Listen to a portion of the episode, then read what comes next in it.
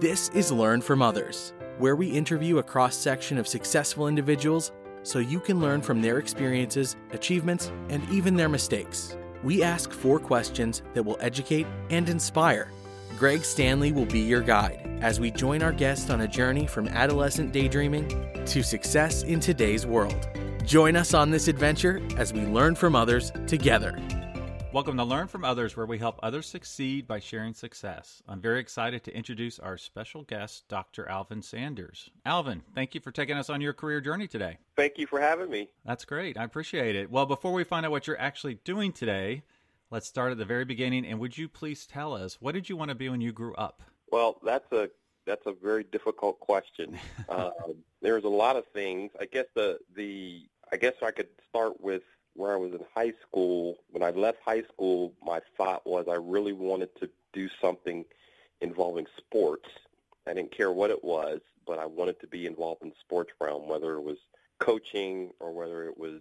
I, I, I ended up majoring in physical therapy at one point uh, to be a trainer of athletes, but I really had a desire to do something in the realm of sport. Was one of your favorite subjects or hobbies in school sports, like PE, or were you on the basketball team, or did you have another subject that you liked? Yeah, I grew up playing typical three American sports, football, basketball, baseball. Then when I got to high school, I narrowed down to basketball and track. I played a little bit of basketball in college. So yeah, that was just something a passion that I grew up with, and still still am a passionate sports fan. Do you still play some? Do you still have a good jumper? No, I do not. That, that was, that's been over a long time ago, another life ago. Another life ago. Okay, well at least yeah. you can still enjoy it from the sidelines, right? Yes, I can. Absolutely. That's awesome. Well, if you would tell us, what do you do today? I am president of a ministry called World Impact. World Impact is 48 years old. And what we do is we empower urban leaders around the world. We have initiatives in cities across the United States as well as in 19 countries. And so we work with pastors and ministry leaders who focus their ministries in communities of poverty. Wow, that's quite a ministry you have going on there. If you would, could you take us from the time that you were playing basketball and sports in college to how you got to where you are today? Yeah, I grew up in military bases around the world, and my dad ended up retiring in Columbus, Ohio. And so when I first went off to college, I, my first school was Bowling Green State University, and I wanted to major in physical therapy. Mm-hmm. And I talked about why before. I, I mean, I had enough sense to know that you know I wasn't very good. I wasn't going to you know make it to the NBA or anything like that. And I thought about broadcast journalism and, and things of that nature, but I landed on okay. Well, I, I really enjoy physical therapy, and I think I can get my my goal was to own my own sports physical therapy business. That was the goal. Yet, as as I was at Bowling Green State, my my faith began to grow through mm. a, a campus ministry, and by my junior year, I realized that you know what my real passion was. Although I love sports, my real passion was was ministry. I loved to preach and teach because I was very involved in a and a Bible study on campus, and and those things really spoke to my heart, and, and I felt like you know I, I think that's what I want to give my life to. That's that's the vocation that I want to choose. I want to go into ministry. After three years at, at Bowling Green, I had an opportunity to transfer to Cincinnati Christian University, in which I did. I transferred down there, and I finished up my bachelor's degree in biblical studies. Then after that, my first job out of out of Cincinnati Christian University was I worked for City Gospel Mission in mm. Cincinnati, mm. okay. where I, I, ran a program in which we worked with families in poverty that uh, were transitioning, trying to transition to get jobs and things of that nature so that they can get off of uh, federal assistance.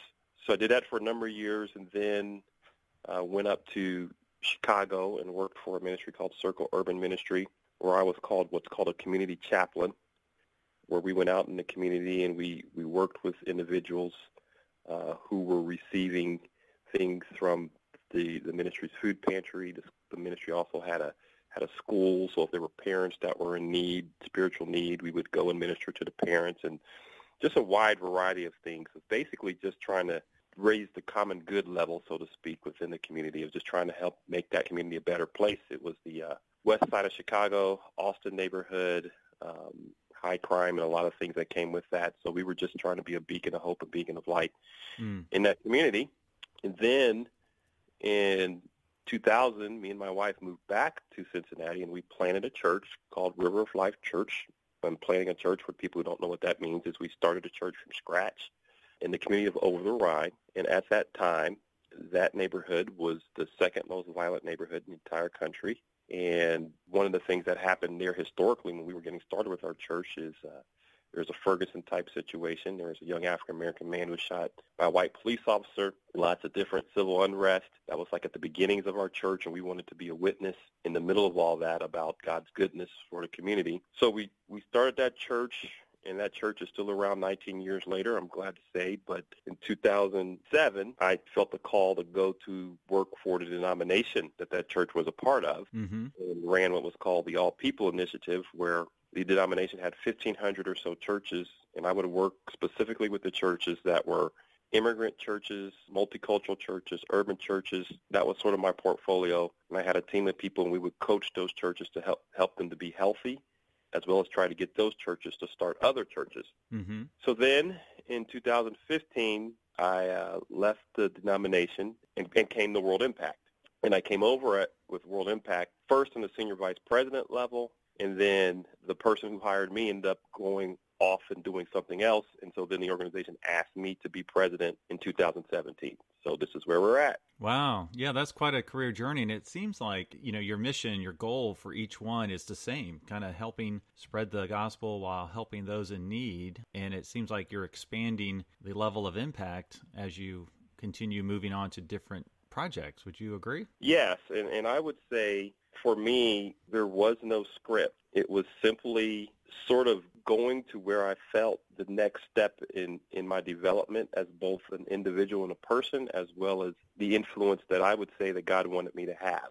Mm-hmm. So if you rewind the clock 20, 30 years ago, however many years it was when I was in college, there's no way I could have told you this is what I'm going to be doing 25 right. or so years ago. I had to be extremely flexible, had to sort of always be uh, open to what may be coming down my way, while at the same time being focused upon what was in front of me. Right, right. Well, in the name of your organization, World Impact, that's a great name because it seems like you are impacting folks on a global scale. So, if you would, yeah, tell us what is your average week like? I used to ask average day, but that was too difficult. So, what's your average week like in this role? Well, essentially, as a CEO, there are what I call several buckets that my time is going to be in. One is major donor development. We're a nonprofit organization, and nonprofit organizations receive their revenue from people who believe in the mission of the organization, and they say, hey, we like the way you all are changing the world, so we want to give finances to that. So mm-hmm. I spend time in doing that. I also spend a lot of time doing what, what I call talent development which is we have 180 staff members, and I have an executive team. So building a, a sort of structure, an infrastructure, so that we are investing in our staff and our people to help them develop the gifts and talents that they have in order for them to be more effective in their contribution to the ministry. Then there's uh, a bucket that I call strategic planning, you know, or I, I call jokingly think time. You know, right. somebody at some point has to go off and think about things mm-hmm. about wh- what's the next move or engage things that uh, that need to be engaged. So figure out what the co- not the company but the ministry strategic priorities are. So that really has to be carved out because if it's not carved out, my time will just be eaten with travel and things of that nature as I'm, I'm on the road about 100 days a year. So I have to make sure that I clear out enough time to be able to think things through, really.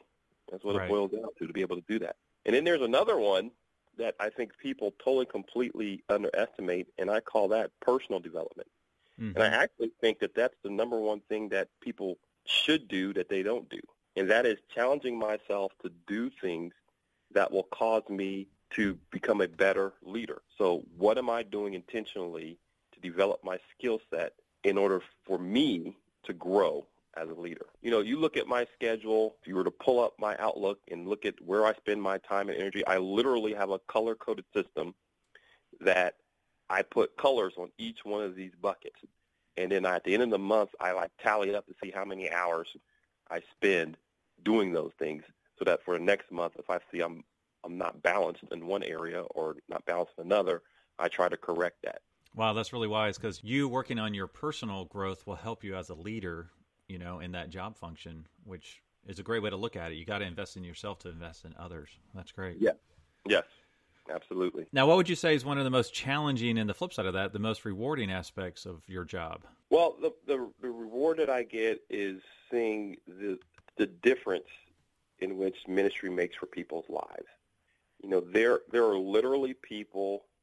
You know, I've been in ministry for 26 years. There are literally people that I can say, if it wasn't for the fact that they engaged in the, one of the ministries that I led, that they would be leading a totally, completely different life. Right. Um, and I would even shudder to think with the with the population in, in which I've worked with, that they may even be dead if they didn't meet our ministry. If they mm-hmm. may be in jail or something of that nature. But they have totally and completely different lives, and they're more stable and they're more successful because of the fact that our ministry worked with them to help them to be better people. Wow. Wow, that's great. Now, what's one of the most challenging aspects? The challenging aspect is that uh, World Impact is a very complex organization. We are actually in process of totally and completely redefining ourselves. And hmm. so for a ministry that's 48 years old and we have 180 member staff, it's like turning an aircraft carrier. If you want to turn an aircraft carrier, you have to start 12 miles out right. to get to your destination. so we're about at mile six. And so making all the necessary moves and doing it very deliberately while at the same time not making any rash moves that would potentially harm the ministry, you know, that's that's done very carefully, but but it's a it's a big challenge. You know, there are people who've been with the organization for 20, 30 years, and they say, "Oh, well, I didn't sign up for that." And I say, "Well, you're exactly right. You didn't." So right, you've got to you either you've got to change to where we're going, or we've got to help you transition out to somewhere else. So lots of hard conversations along those lines. Right, right. Yeah, that is something that can always be a challenge in a work environment. As a reminder, you can check out all previous episodes at learnfromothers.org. And if you're an educator or a student, you can search for podcasts by career cluster and additional resources are under the resource tab. So we learned what you wanted to be when you grew up, which was something to do with sports and we learned what you do now. So, looking back, turning the clock back, as you said, if you could do it all over again, what would you do differently? Oh man, good question. You know, people people say I have no regrets. I don't know how people go through life and say that. To be quite honest with you, I got all kinds of regrets. I got hundreds of regrets. Well, share the top yeah. ten. No, I'm just kidding. yeah, yeah. No, it's the thing that I would do differently is to not be such in a hurry to get to the destination, but just sort of enjoy the process, sort of stop and smell the roses, you know, and to and to and to take your time mm-hmm. in developing things, to be productive, but to take your time. John Wooden, the old UCLA basketball coach who who mm-hmm. won ten national championships, used to have a saying. He said, "Be quick, but not in a hurry." And so, what he would mean by that is try to focus and try to get to what the task that you're trying to accomplish in a in a timely manner but don't try to get there so quickly that you mess it up because you're in a hurry. Right. Yep. So I would talk about just to be very deliberate and, and to pace and to be extremely flexible because I, I I jokingly say, really half jokingly say, you're you're not even grown till you're 30. Mm-hmm. You don't have enough life experience to be mature till you hit 30. So enjoy the pace. Very few people are going to be doing at 50 what they thought they were going to be doing at 18. Right. And so right. just uh, just just understand that. Just know it's not that what you're doing between 18 and 30 is not important, but just know that it's probably preparation for something else. It's not going to be where you land. Right. So it's very valuable. It's very valuable time, but don't think that you're going to what you think you're going to be at 18. Very few people uh, are that thing at 50. So right. I wish I had known that and somebody has sat that sat me down and told me that when I was planning things out because I'm a very task oriented person and I want to looking for the next mountain to climb and I want to climb that mountain. I'm much more interested in the next mountain to climb than the mountain I just climbed. And with age and maturity, what I figured out is stop looking for so many mountains to climb. You know, enjoy the view when you do get to the summit of something that you've accomplished and just be more in pace don't be in such a hurry. Don't don't be trying to accomplish things just for the sake of accomplishing things, but to truly figure out early. If I truly would have figured out early my purpose, not my vocation because that's different, mm-hmm. but what's my purpose, then I think the vocational chase would have went much better. Right, right. Yeah, that makes a lot of sense. Well, let's make the assumption someone wants to do what you do. Now, you can define that as you wish, as a ministry leader, as a nonprofit leader, as a minister. What advice would you give them? Is there a typical career path? Because it sounds like you did not go on the typical career path. Yeah, well, in some ways that I did. I'll just choose, I'll say nonprofit. I Okay. won't say ministry, I'll say nonprofit because that's broader. Nonprofit leaders typically are people who are driven by wanting to change the world in some way, shape, fashion, or form. They want their lives to count, and they wanted to say, you know what, what, what I'm doing, because I'm doing it, the world is being changed. Mm. You know, obviously for me as a minister, I believe that the world is changed through spreading the gospel of Jesus Christ. Yet there are other nonprofits that, you know, that exist for clean water or or whatever it may be, the Red Cross or this, that, the other. But the thing that, that all nonprofit leaders share is that they have a passion to want to see the world change to be a better place. Mm-hmm. So if if that's the track that you're going to choose, there are things when you go to college, you should choose a major in that arena. Um, obviously, when I went to college, I started off when I went to Bowling Green State. I started off in physical therapy, but when I transferred to Cincinnati Christian University, I chose a major of biblical studies because I know I wanted to go into ministry. But you know, I have a I have a daughter who's a senior at Ohio State, and she's studying uh, public affairs. And so there are there are many schools that offer degrees in in the area of nonprofit leadership because I even believe that she has a track at Ohio State where there is a nonprofit leadership track. So her degree will be in public management, I believe, in the School of Public Affairs, and she'll have a like a certificate for nonprofit leadership. So I would say if you're going to go to college to pursue a, a degree in the passion that you have in the area of nonprofit that you may want to go into. Then I also would say the hands down the most valuable thing is to get out there and get what I call OJT, on the job training. Mm-hmm. Get out there and start volunteering in the area that you're passionate about. Because what you'll probably find is you'll think you're very passionate about something, and then you'll go do it, and you'll go, ah, nah, that's not what I want to do. So then you want to go try something else and try as many things as possible before you pick a vocational track. So, for instance, an example of that is when I first got into ministry, I thought that I wanted to be a youth ministry guru, somebody who works with teens and, and things of that nature. And then when I went and started volunteering and working with kids and teens, I found out pretty fairly quickly that I got along with their parents much better than I got along with the kids. Right. So I said, you know what? Maybe perhaps I don't want to be working with kids and teens. That's great for people to work with kids and teens, but what I thought I would enjoy and love when I got down to the nitty gritty, you know, the devil's in the details, so to speak, I said, you know, I actually am much more effective working with their parents. Right. so that's when I switched over to adult ministry. So, so that would be my advice. Okay. Yeah, and typically I would ask another question about what what advice would you give someone who is currently in college, but I think you just nailed it. The on the job experience. I think that's great advice for someone who's currently in some type of school. If you're currently in college or a trade school, I think that the dirty little secret that people don't understand in today's day and age is when you have that degree, your potential employer is going to want to see one to two years of, of experience.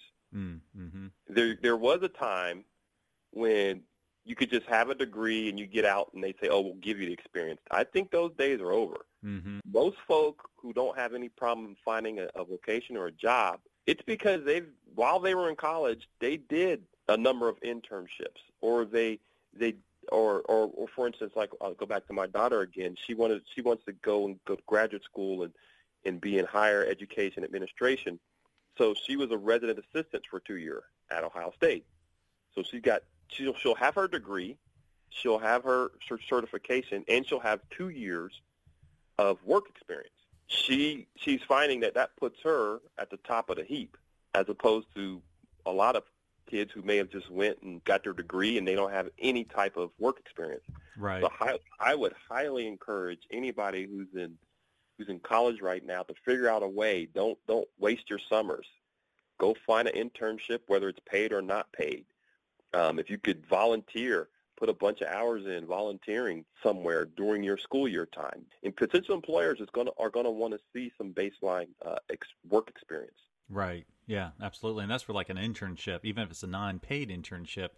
Yep. You know, those are so important. And the company that you're interning with is looking at you as a prospective employee. I mean, they wouldn't have brought you in as an intern if they didn't think it might be possible. So yeah. those are incredibly valuable. Yeah. Because I think even in the, I think in the business world, I think they even put it in your, I, I don't know, but I, I've heard from people who major in business that they like even put it in your degree program. Right. So like yep. it's impossible. But I think with nonprofits, you more have to build it in because they have that same expectation on the nonprofit side as well. Right, right. And for our listeners, you can listen back to some other nonprofit career journeys with Joel Bockelman from Changing Gears and then also Kim Kern from the Children's Theater. Are there any current projects you're working on that you would like to share? Yeah, I'd say the most exciting project I'm working on right now is we are actually researching out. One of the things that, that World Impact does is we are the largest trainer of people who want to start churches in urban communities of poverty. So if you if you wanted to start a church in a community of poverty, we we uh, we have a training program that we help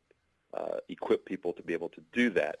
And so what we're doing right now is we're we're trying to locate and survey every person that we've trained since the 90s to see what the outcomes were.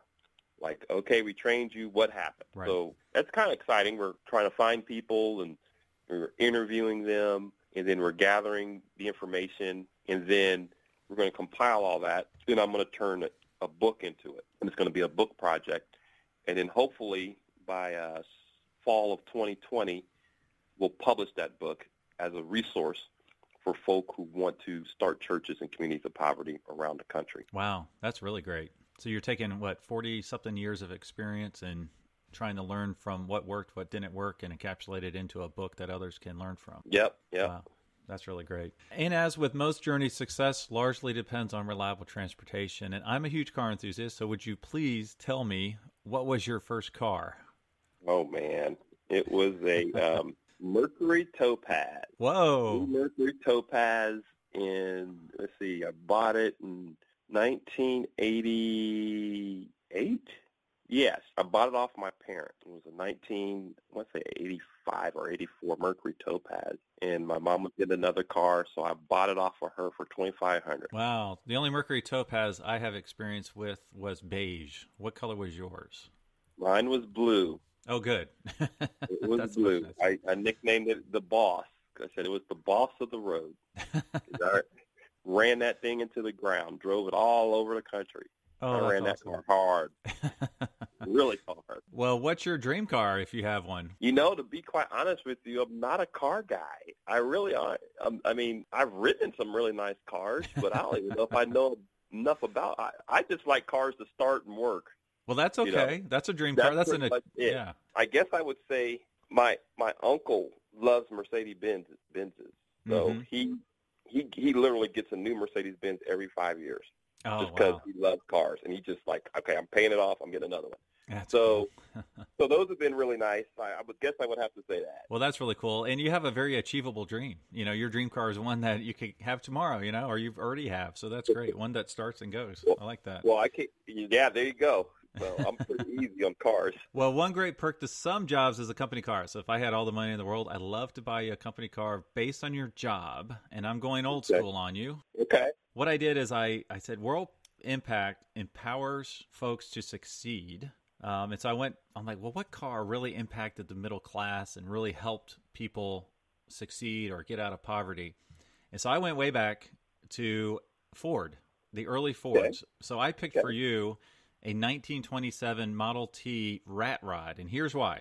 Wow. Yeah, so the Ford Ford's goal was to democratize the automobile. And since he used the moving assembly line, he he brought, you know, the assembly line into major practice.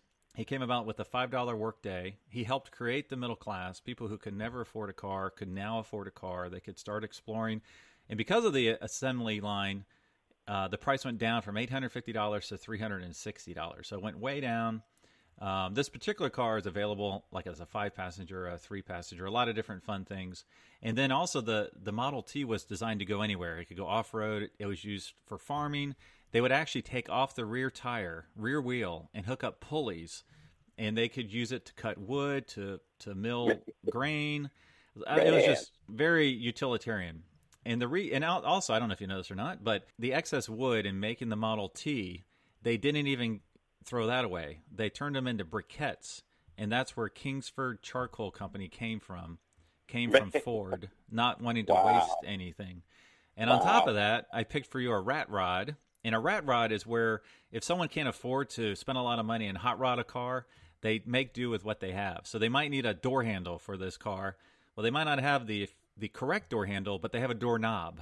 And so they'll put like household appliances or anything to get these cars up and running. And they're super cool, customizable, and very imaginative. So that's why I chose a rat rod specifically for you. And I will send you a picture of exactly what I'm talking about after this call. I think you nailed it. I think you did. I, I, like that a lot. That that definitely matches my personality. Well, good. I put a little too much work into that, but I'm a car guy, so it's, it's fun for me. So, well, thank you, Alvin, so much for taking us on your career journey. What's the best way our listeners can learn more about you and World Impact? Well, you can go to the World Impact website, worldimpact.org. Um, if anybody wants to contact me, they can contact me at the email address president at worldimpact.org. That's great. Well, thank you so much for taking us on your journey today. Oh, thank you for having me. I appreciate it. Thank you for listening to Learn from Others, where we help others succeed by sharing success. Where will our next adventure take us? Subscribe to find out. If you know of someone who has a cool career story or occupation, contact Greg through Instagram at Greg Stanley LFO. That's G R E G S T A N L E Y L F O. And we will see you soon as we learn from others together.